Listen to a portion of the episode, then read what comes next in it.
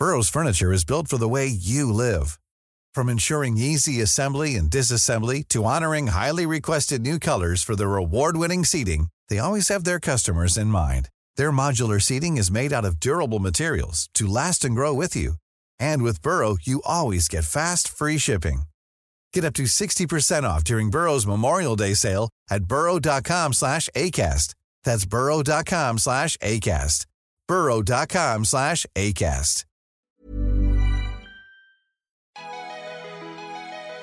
Bonjour, je suis Jean-Mathieu Pernin. Bienvenue dans Libellisé, le podcast de Libération qui vous raconte les coulisses de la vie politique française.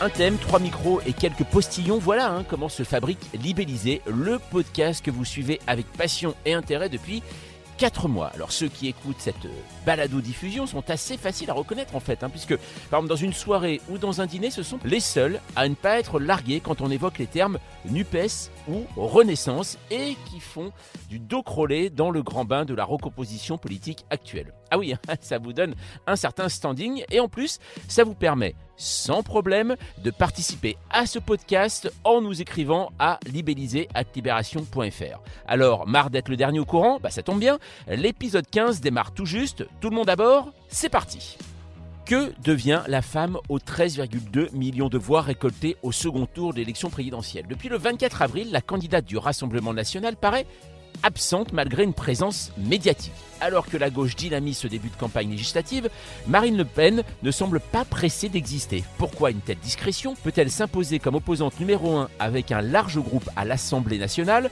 Les candidats zémoristes peuvent-ils lui faire de l'ombre? Libellisé, épisode 15, Marine Le Pen, la disparue des législatives. Et on va en parler justement avec Nicolas Massol, salut. Salut. Et également Tristan Berthelot, salut. Salut. Alors je vous présente tous les deux ensemble car vous êtes tous les deux en charge, on va dire ça, de suivre euh, l'extrême droite pour euh, Libération, hein. Euh, notamment eh bien, Marine Le Pen et Éric Zemmour. Et donc là, on va parler un peu de, de Marine Le Pen. Qu'est-ce qu'elle fait en ce moment, Marine Le Pen? Bah, bo- bonne question. Euh, elle est revenue en tout cas. Elle a fait une, un 20h mardi soir et une matinale euh, mercredi matin. Euh, et puis elle a filé à, côté des Nains Beaumont. Euh, donc euh, elle va plus, elle s'occupe surtout de sa circo et euh, elle rentre de vacances. C'est assez, assez bizarre parce que euh, Marine Le Pen, euh, concrètement, a fait 41%, rassemblé 13 millions de voix. Et pourtant, là, on nous parle euh, d'un face-à-face Macron-Mélenchon, mais pas Le Pen. En en 2017, euh, il s'était passé à peu près la même chose, c'est-à-dire qu'elle avait euh, pris du recul après son échec, elle en avait pris en- encore plus longuement après euh, les législatives, et donc laissé la main à Mélenchon. Mais pour eux, c'est pas une stratégie à long terme, ça, ne concerne que le moment du repos, de la, stratégie à suivre, et finalement, on va voir sans doute dans les prochains jours un vrai retour de Marine Le Pen sur le devant de la scène. Nicolas, comment s'est géré finalement le, l'après-second tour? Pour euh, Marine Le Pen Qu'est-ce qui s'est passé euh, après?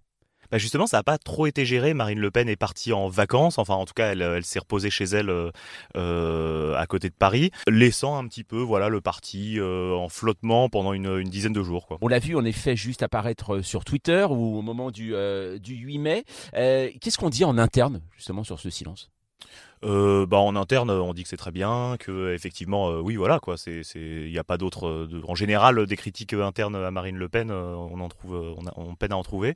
Non, on dit que c'est très bien, et surtout, on dit qu'il n'y a pas besoin, en fait, de, de, trop s'agiter trop vite, parce que l'idée, c'est que l'électorat du Rassemblement national n'a pas la tête encore aux législatives, et que ça viendra quand ça viendra, quoi. Donc, un petit peu comme lors de la lors de la campagne présidentielle, quoi. C'est-à-dire, disait, bah, vous inquiétez pas, notre électorat n'a pas encore la tête à ça, donc c'est pas la peine de s'agiter.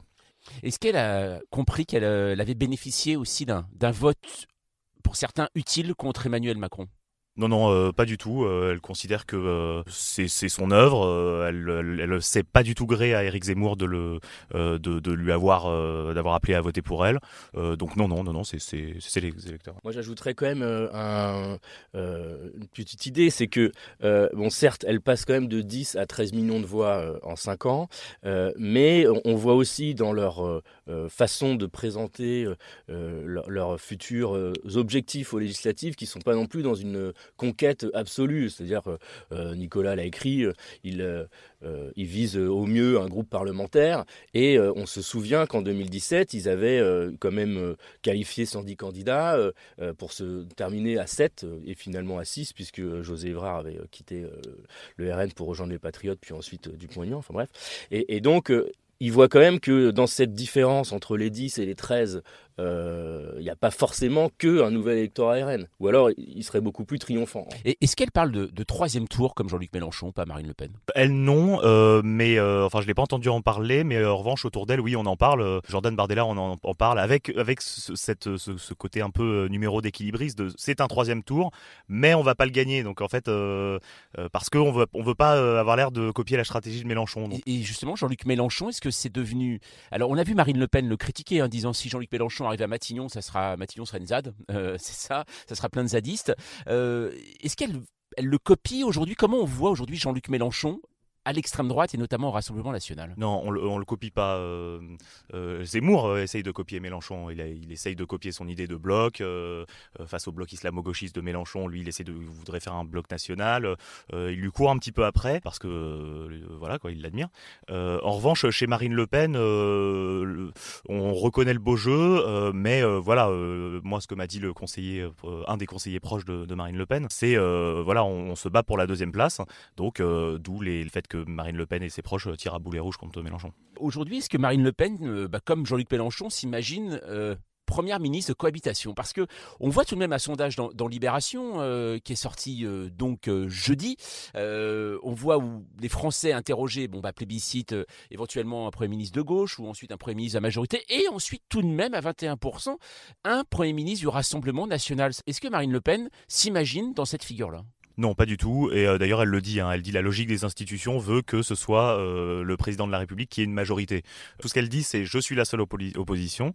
Avec moi euh, et avec un groupe suffisamment nombreux de, de députés, Macron aura moins les mains libres pour faire tout ce qu'il veut. Mm. ce qui est assez assez bancal comme comme argument parce que de toute façon, il aura les mains libres même si, même si elle a 30 députés. Quoi. Donc c'est le, le risque en fait de Marine Le Pen, c'est en, ne jouant pas la stratégie de Mélenchon, de, ne pas mobiliser son électorat. C'est vraiment ce qui leur prend au. Quoi. Elle sait qu'elle n'aura pas non plus un groupe euh, énorme euh, au, Parlement, euh, tout en accusant le fait qu'on ne soit pas dans un scrutin proportionnel. La, seule fois où c'est arrivé, d'ailleurs, c'était en 86, de 86 à 88 sous Mitterrand, quand le Front National avait obtenu 35 députés pour un court temps, parce que là, ils n'en avaient plus qu'un. Et en fait, ça avait aussi montré les limites de ce parti. Ils n'ont pas euh, il le demande sans en avoir réellement envie. À cette époque-là, on avait surtout montré euh, euh, les propositions euh, des députés qui étaient un rétablissement de la peine de mort, la, préférence nationale absolue sur tous les sujets. et puis l'extrême volatilité de, ce parti. 25 députés avaient quitté le truc. Je crois que 4 ans, 30 ans après, il en restait plus que deux, c'est-à-dire Golnisch et Jean-François Jal, qu'aujourd'hui, il n'y a plus que Jean-François Jal qui est eurodéputé. Bon, alors finalement, est-ce que c'est mieux pour eux de rester dans une opposition claire avec une dizaine de députés, ou alors euh, de, vraiment avoir ce grand groupe et du coup euh, tous euh, les projecteurs tournés vers eux. On sait que Marine Le Pen n'a pas été la députée la plus assidue à l'Assemblée nationale lors du précédent quinquennat. Est-ce qu'elle aime finalement cet exercice euh, parlementaire? Est-ce que même dans l'historique euh, du Rassemblement national, Front National, est-ce que le Parlement est quelque chose d'important? La critique faite au Front National et à l'extrême droite en général, c'est d'être un parti anti-parlementaire.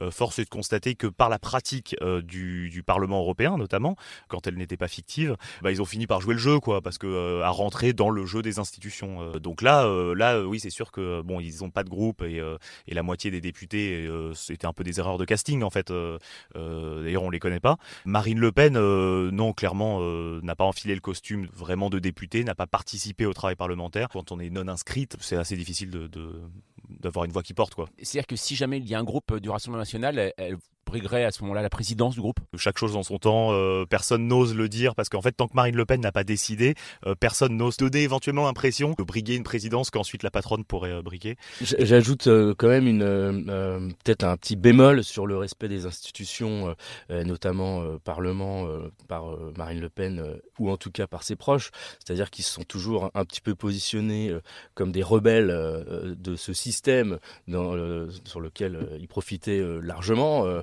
Le Jean-Marie Le Pen a resté 35 ans au Parlement à ne rien faire et en réalité prendre de l'argent des impôts.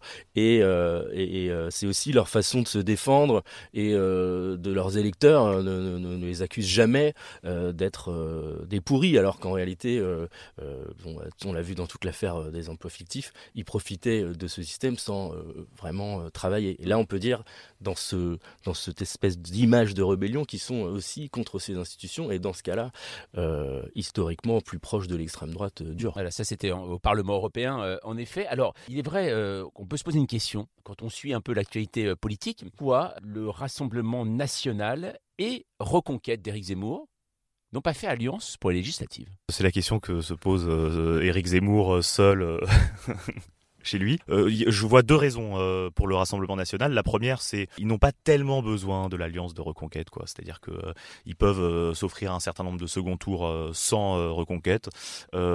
évidemment, s'allier avec eux, c'est leur donner un petit sursis, quoi, parce que s'ils ils ont ne serait-ce qu'une poignée de députés, ça va leur permettre de survivre, en fait, au moins médiatiquement. Et donc, voilà, l'idée, c'est de, de, de, se débarrasser à bon frais d'un concurrent. la deuxième, c'est sur la stratégie, en fait, de, de l'ISA euh, du discours et de l'image euh, le péniste, bah, mine de rien, s'allier avec un parti comme Reconquête, euh, qui a défendu la remigration, enfin qui a, qui a des cadres ouvertement racistes et qui vraiment qui dit les choses ouvertement, ce que ne fait plus le, le Rassemblement national, bah, ça les ça les tire vers les, ça les tirerait vers l'extrême droite. Or eux cherchent à, se centriser au moins dans l'image. Il n'y a pas que ça, il y a aussi l'histoire de la, enfin ils affirment que Zemmour défend la retraite à 65 ans. Eux, ils essaient de se poser dans un euh, plan euh, un peu plus euh, social. D'ailleurs, et, puis donc dans ce que disait Nicolas sur l'idée de, tuer dans l'œuf toute possibilité d'émancipation de, ce parti concurrent à l'extrême droite, eux-mêmes en face disent oui, Le Pen, il préfère avoir 10 députés qui contrôlent plutôt que 50 à l'Assemblée qui contrôlent pas, qui connaissent pas. Effectivement, il y a, aussi ça. Mais, mais c'est aussi une erreur de stratégie de reconquête. Euh, on l'a vu euh, juste après le second tour, euh, cette espèce de discours hallucinant et ridicule d'un Zemmour à 7% qui n'est donné des leçons à, mmh. à, la candidate arrivée en finale à 42. et, d'ailleurs, le, traitement qui a été réservé à Zemmour en punition de, de, ce comportement, il, et pour le regarder en parallèle avec ce qui est arrivé avec Dupont-Aignan, qui lui a mmh. été considéré comme très correct dans l'entre-deux tours. Il a, il a simplement dit oui, j'appelle à voter Marine Le Pen contre Emmanuel Macron. Et d'ailleurs, euh, euh, c'est Le Pen elle-même euh, qui l'a appelé pour, pour lui proposer d'enlever la candidature en face, ce qu'elle n'aurait jamais fait avec un Zemmour qui a été beaucoup trop véhément. Ça veut dire que aujourd'hui le but du Rassemblement national, c'est clairement, on va dire le mot, de, tuer reconquête électoralement, là, avec les législatives?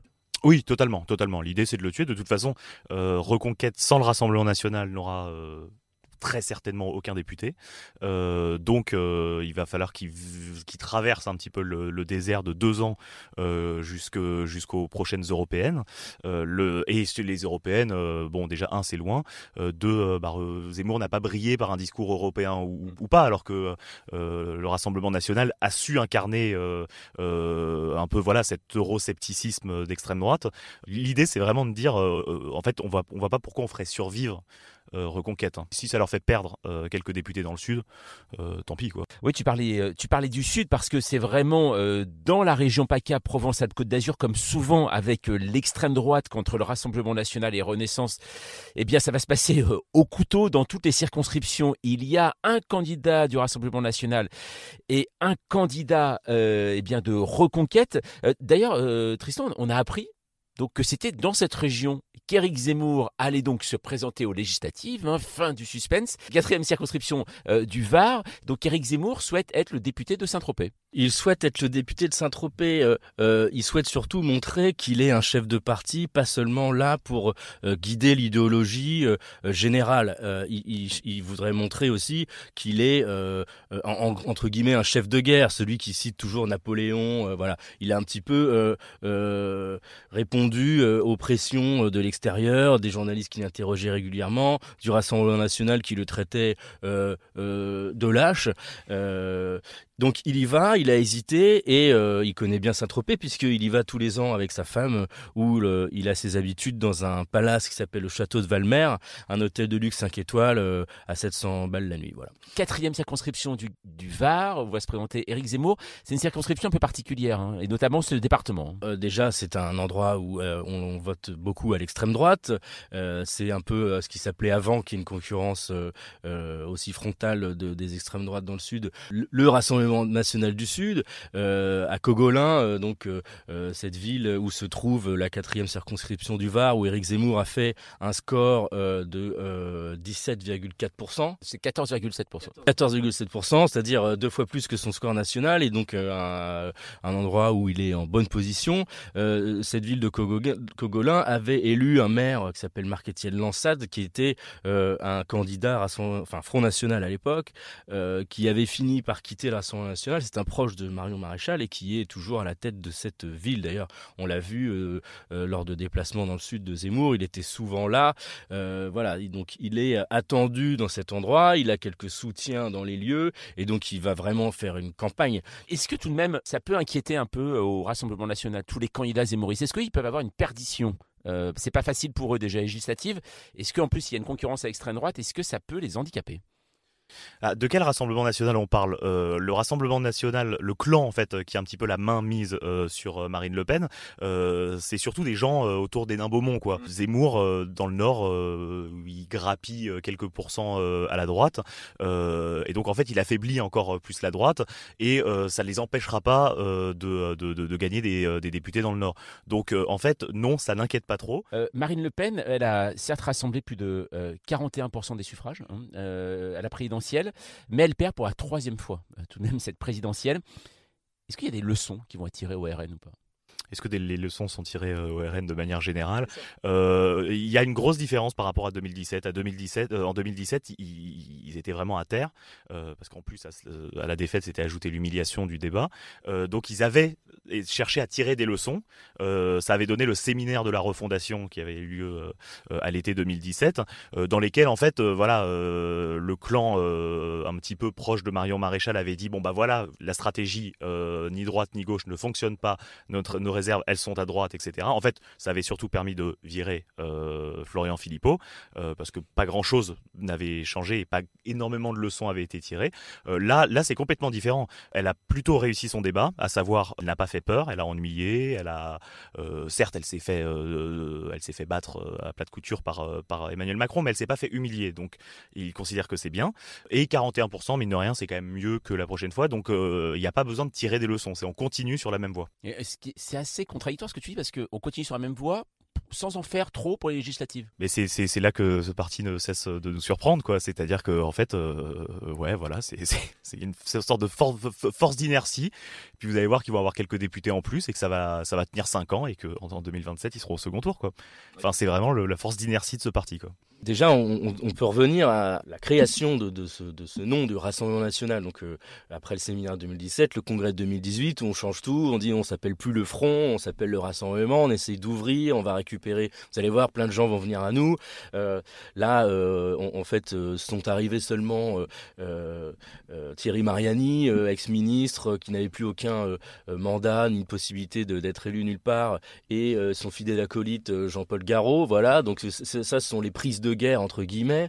Euh, Mariani qui est toujours là, il reste euh, au député européen parce qu'il il adore voyager.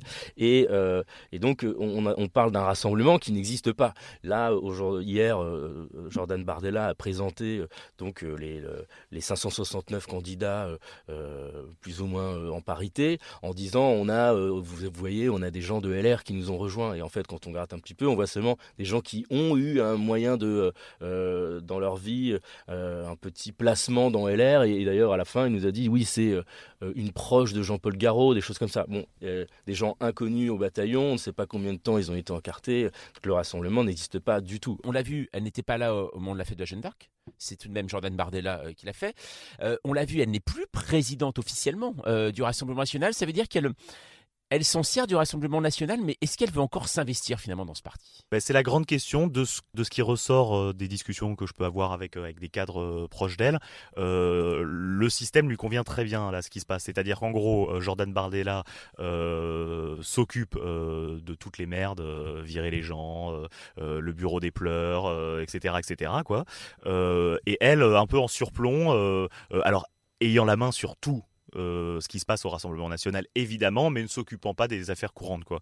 Euh, et puis surtout, ça lui permet d'avoir peut-être un petit peu plus de liberté, c'est ce qu'elle dit, c'est-à-dire quand elle veut prendre des positions peut-être un peu plus euh, consensuelles, peut-être un peu moins d'extrême droite, par exemple, vous voyez, sur le voile, là, elle, ne s'embête pas avec l'appareil du parti, avec les instances type Conseil national qui sont, qui sont censées un petit peu devoir valider ça, même si, de toute façon, en fait, dans ce parti-là, enfin, ça fait belle lurette qu'il n'y a pas de programme du parti et que le programme du parti c'est le programme de son candidat ou de sa candidate.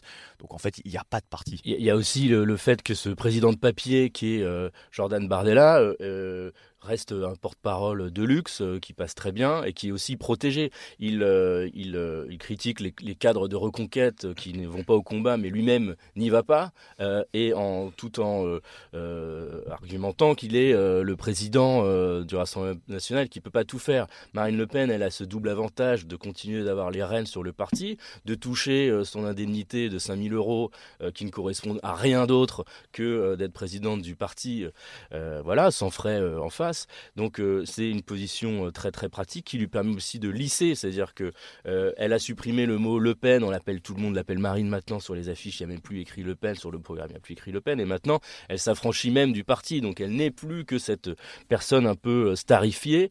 Et donc oui évidemment elle, ne, tire que des avantages de cette situation. Une dernière chose, est-ce que finalement Marine Le Pen elle nous avait dit, euh, je ne sais pas si je perds, euh, si je continuerai. Euh, après le second tour, en fait, on a compris que dans 5 ans, on la retrouvait. Ah oui, bon, elle l'a pas dit comme ça, mais enfin, elle a, elle a, pas 55 ans, Marine Le Pen, donc oui, elle est là, elle sera là sans doute en 2027. Oui, oui, oui, on en a pour encore un bon moment. Par ailleurs, son père, qui a perdu 5 présidentielles, l'a encouragé à continuer. Merci Tristan, merci euh, Nicolas. Libellisé continue euh, toutes les semaines hein, pour vous aider à comprendre et décrypter le monde politique en plein bouleversement. Et la meilleure façon de ne rien rater, eh bien, c'est de vous abonner. Vous pouvez le faire sur Apple Podcast, Deezer ou Podcast Addict. Et n'hésitez pas à mettre 5 étoiles, on compte sur vous. D'ailleurs, si vous voulez participer, on attend vos messages et notes vocales dans notre boîte mail libellisée at libération.fr. Nous, on se retrouve la semaine prochaine.